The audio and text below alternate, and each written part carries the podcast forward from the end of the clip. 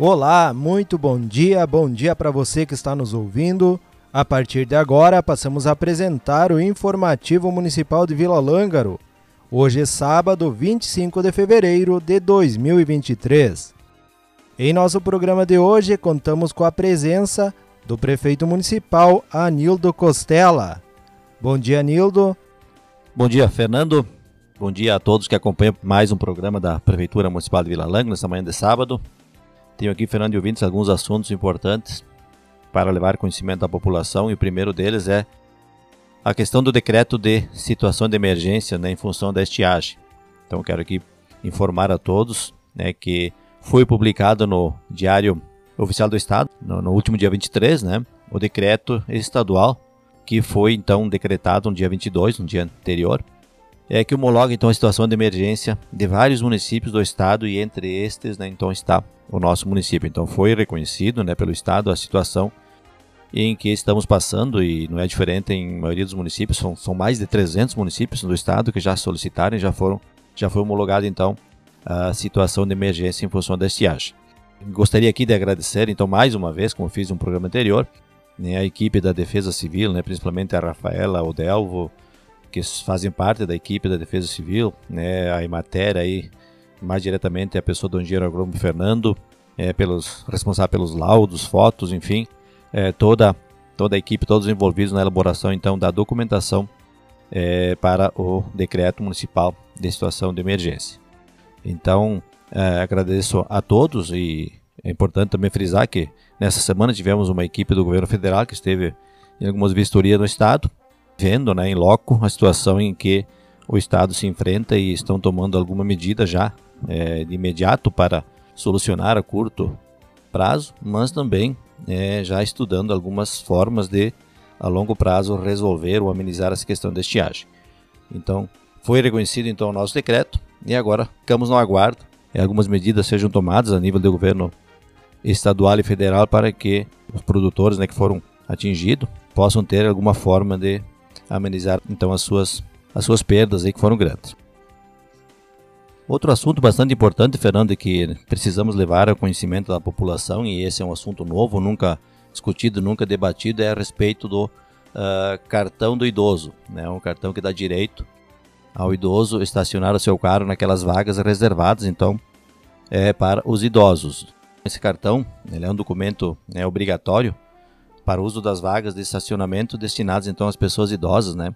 É, é considerado idoso todo cidadão acima de 60 anos de idade. Então, essa credencial, no momento que é feita, né, uh, ela deve ser colocada sobre o painel do veículo, né, com a frente voltada para cima. Que daí qualquer fiscalização vai ter todos os dados então do, do cidadão aí para que possa verificar então a veracidade deste, deste cartão. É importante frisar também que não é necessário é, ser condutor para solicitar a credencial. A pessoa idosa pode usar a vaga mesmo que não dirija o veículo, mas sendo proprietário do mesmo, então poderá é, usufruir então desse cartão. E o Estatuto do Idoso, para quem conhece, ele prevê que 5% das vagas né, em estacionamentos públicos né, e privados também, como supermercados, shoppings, sejam destinados então para essa faixa etária. Né? O motorista que estacionar o automóvel nas vagas reservadas para idosos sem a credencial, é, que comprova então essa permissão, poderá então ser penalizado com é, infração gravíssima. Isso ocasionará perca de pontos na sua habilitação e também multa. Né? Então é importante é, colocar aqui, Fernando e ouvintes, né, da forma é, como solicitar então esse cartão para a vaga do idoso. O cartão de estacionamento da vaga, então para o idoso, ele pode ser solicitado é, no órgão de trânsito é, aqui no município de Vila Lângara. E a emissão ela é, é autorizada e também não tem custo nenhum para quem solicita. Uh, a pessoa interessada em obter a permissão precisa apresentar CNH ou então a identidade, é que comprova então a residência em nome do idoso, além de preencher um formulário é, de requerimento. A princípio, essa validade então ela tem ela tem uma validade de dois anos, né, podendo então ser renovado no seu vencimento é, e conceder um prazo maior. Esse cartão então ele tem ele tem validade e pode ser utilizado em, né, em todo o território é, nacional né, para estacionar em vagas destinadas a idosos. Então deve se apresentar apenas o cartão original não sendo permitido então essa utilização de cópias. Né? Então, o original é bem importante que esteja sempre junto e em local adequado no veículo. E este benefício do cartão, é, ele é concedido exclusivamente para a pessoa cadastrada e geralmente pode ser uh, utilizado em qualquer veículo, independentemente né, do proprietário ou motorista. É, no entanto, né, é bom frisar que é proibido ceder esse cartão. Caso o documento seja emprestado para terceiros, né, a autoridade de trânsito poderá suspender ou até mesmo cessar a permissão para estacionar em vaga do idoso. Então, a respeito, Fernando e ouvintes, dessa questão do cartão do idoso, eram essas informações, e aqui quero lembrar também é, a toda a população que é, também é feito aqui na prefeitura né, um cartão né, que credencia então as pessoas com necessidades especiais. Podem ver que nas ruas tem pinturas né, é, no asfalto, na pista, aí onde é, tem lá desenhada, né, então é, uma cadeira. Isso, dá, isso é vaga para pessoas com necessidades especiais. Então também esse cartão é feito que dá direito então para essas pessoas aí é, usarem essas vagas. Outro assunto importante, Fernando e ouvintes, nós queremos aqui mais uma vez falar sobre a preparação então da pista na Avenida Vitória Costela e também uma, algumas transversais onde iremos pavimentar logo ali adiante. Como todos perceberam, já existem os caminhões circulando, trazendo né, a, a primeira parte né, da, da pavimentação, que é, é o rachão, é a base, então, primeira que é, é colocada é o rachão, então tem caretas aí, caminhões né, da, da empresa que ganhou a licitação, trazendo esse material, e temos também máquinas da prefeitura né, espalhando. Então existe um cuidado a ser tomado por quem circula por aquelas ruas.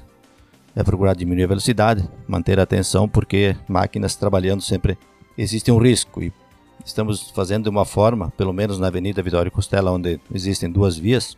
Primeiro fazer uma via para depois fazer a outra, e dá para liberar o trânsito, né? É, para que haja então uma circulação naqueles pontos. Então pedimos, né, a população que tome então esse cuidado é, para que possamos então é, evitar acidentes. Temos algumas ruas também transversais que serão pavimentadas e logo ali adiante também encerrando é, a colocação da base na avenida. Partiremos então para a base nessas ruas também. E após o rachão vem uma outra parte, né, que será colocada e depois a compactação e última etapa então a colocação do asfalto em si quando quando uma empresa então especializada vem com suas máquinas né, e esse asfalto ele é produzido então pela usina do Sirenor. Então logo esteja pronta a pista nós vamos é, fazer então a pavimentação dessas ruas. Mais um assunto Fernando e ouvintes aqui agora quero fazer em nome da administração e também é, da coordenação é, do grupo da terceira idade aqui em nome da primeira dama Roselaine, da, da Vânia, da Cideli, da Marileide, né? enfim, todos os que estão à frente né, da coordenação, os conselheiros também da terceira idade, é, para convidar então todos né, os seus integrantes para a abertura das atividades do ano de 2023. Né? Então essa abertura acontecerá agora no dia 2 de março, próxima quinta-feira, com início às 14 horas no ginásio municipal. Então, é, com a presença é, de todos, né? E também é, haverá, logo de início, uma palestra motivacional com o Roselei Angst. Logo após, então, servido um lanche para todos que, que se fizerem presentes, então, nessa abertura. É, então, é aqui um convite né, da, da administração, da coordenação da terceira idade. E gostaríamos aqui também de deixar um convite àqueles que não fazem parte ainda e que queiram iniciar, queiram participar Há um convite então da coordenação para que venham e façam parte então desse grupo tão importante que é o grupo da terceira idade, que fazem atividades durante a semana, participam é, de matinês, de bailes, enfim, é, em outros municípios e levam o nome de Vila Lângaro onde participam. E também gostaríamos aqui, juntamente a pedido né, da coordenação da terceira idade, é, avisar a todos né, que usam o transporte que nada mudou em relação ao transporte que era que foi feito no, no ano passado. Ele continuará passando então, né, é, todos os dias, né, nos nossos encontros e continuará com o mesmo roteiro e horário, né, que foi feito é, no ano passado. Então, é, queremos aqui dar as boas-vindas, estaremos lá no dia também, dando as boas-vindas a todos os, os, membros da terceira idade, aqueles que queiram iniciar a coordenação e colocar o município à disposição aí para que esse grupo continue sempre muito atuante. Eram essas informações, Fernando e ouvintes. Agradecido pela audiência de todos. Fica o nosso abraço, bom final de semana e até o próximo programa. Obrigado, Anildo. Essas foram as informações que tínhamos para hoje. A todos um bom dia e um ótimo final de semana.